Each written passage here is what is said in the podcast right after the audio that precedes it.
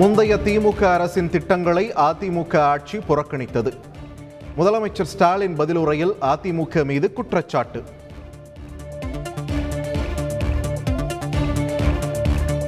அம்மா உணவகம் மூடப்படாது என்பதில் மாற்றம் இல்லை. சட்டப்பேரவையில் முதலமைச்சர் மு ஸ்டாலின் திட்டவட்டம்.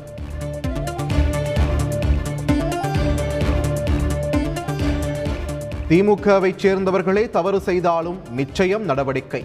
அண்ணா மீது ஆணையாக என கூறி முதலமைச்சர் ஸ்டாலின் திட்டவட்டம். தேர்தல் வாக்குறுதிகள் அனைத்தும் நிறைவேற்றப்படும் என முதல்வர் ஸ்டாலின் உறுதி. தேர்தல் வாக்குறுதி என்பது ஐந்து ஆண்டுகளுக்கானது எனவும் விளக்கம்.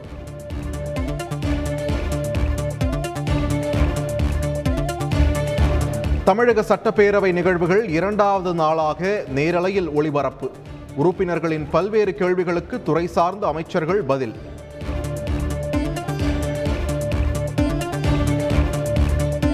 சென்னை மாநகர காவல் சட்ட முன்வடிவு சட்டப்பேரவையில் நிறைவேற்றம்.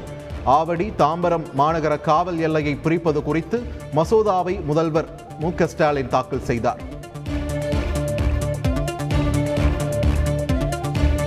கூட்டுறவு சங்கங்களின் பதவிக்காலத்தை மூன்று ஆண்டுகளாக குறைக்க சட்ட முன்வடிவு. சட்டப்பேரவையில் மசோதாவை தாக்கல் செய்தார் அமைச்சர் ஐ. பெரியசாமி.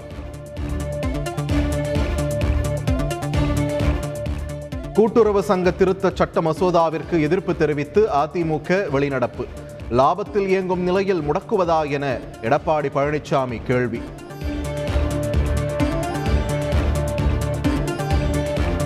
பிரதமர் பாதுகாப்பு குளறுபடி தொடர்பான ஆவணங்களை பாதுகாக்க வேண்டும். பஞ்சாப் ஹரியானா உயர்நீதிமன்ற பதிவாளருக்கு உச்சநீதிமன்றம் உத்தரவு.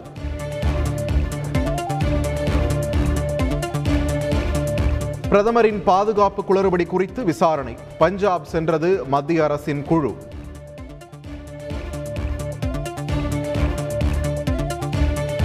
செங்கல்பட்டில் போலீசார் நடத்திய என்கவுண்டரில் இரண்டு பேர் உயிரிழப்பு. நேற்று இரண்டு பேரை கொன்ற வழக்கில் கைது செய்தபோது தப்பிச் சென்றதால் நடவடிக்கை. மருத்துவ படிப்புகளுக்கான அகில இந்திய ஒதுக்கீட்டில் இதர பிற்படுத்தப்பட்ட பிரிவினருக்கான இருபத்தி ஏழு சதவீத இட ஒதுக்கீடு செல்லும். உச்சநீதிமன்றம் உத்தரவு. மருத்துவ படிப்புகளுக்கான விண்ணப்ப பதிவு இன்று மாலை ஐந்து மணியுடன் நிறைவு. இதுவரை ஐம்பதாயிரம் பேர் ஆன்லைனில் விண்ணப்பித்ததாக தகவல். மதுபான கடைகளுக்கு ஜனவரி மாதத்தில் மூன்று நாட்களுக்கு விடுமுறை. பதினைந்து பதினெட்டு மற்றும் இருபத்தி ஆறாம் தேதிகளில் இயங்காது என அறிவிப்பு.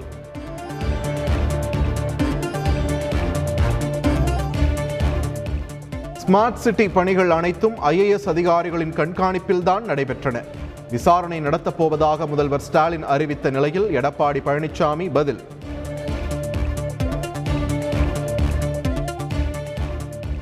இந்தியாவில் நேற்று ஒரே நாளில் ஒரு லட்சத்து பதினேழாயிரத்து நூறு பேருக்கு புதிதாக கரோனா பாதிப்பு. ஒமிக்ரான் பாதிப்பு மூவாயிரத்தை தாண்டியது.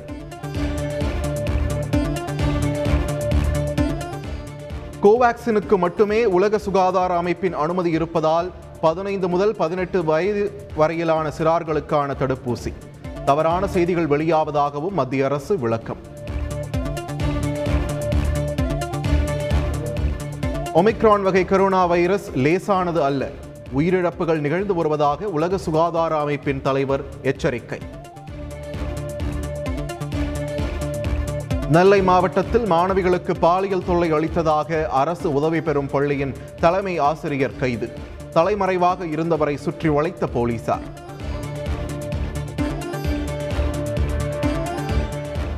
காஷ்மீரில் தீவிரவாதிகள் மூன்று பேர் சுட்டுக் கொலை. உத்காம் பகுதியில் பாதுகாப்பு படையினர் அதிரடி நடவடிக்கை. கஜகஸ்தானில் எரிபொருள் விலை உயர்வை கண்டித்து வன்முறை. பாதுகாப்பு படையினர் பதினெட்டு பேர் உயிரிழப்பு.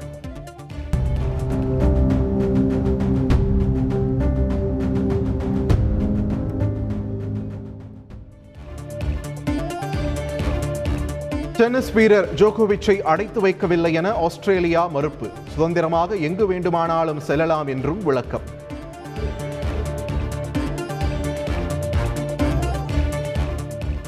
தமிழகத்தில் வரும் பத்து மற்றும் பதினோராம் தேதிகளில் கனமழைக்கு வாய்ப்பு. இந்திய வானிலை ஆய்வு மையம் தகவல்.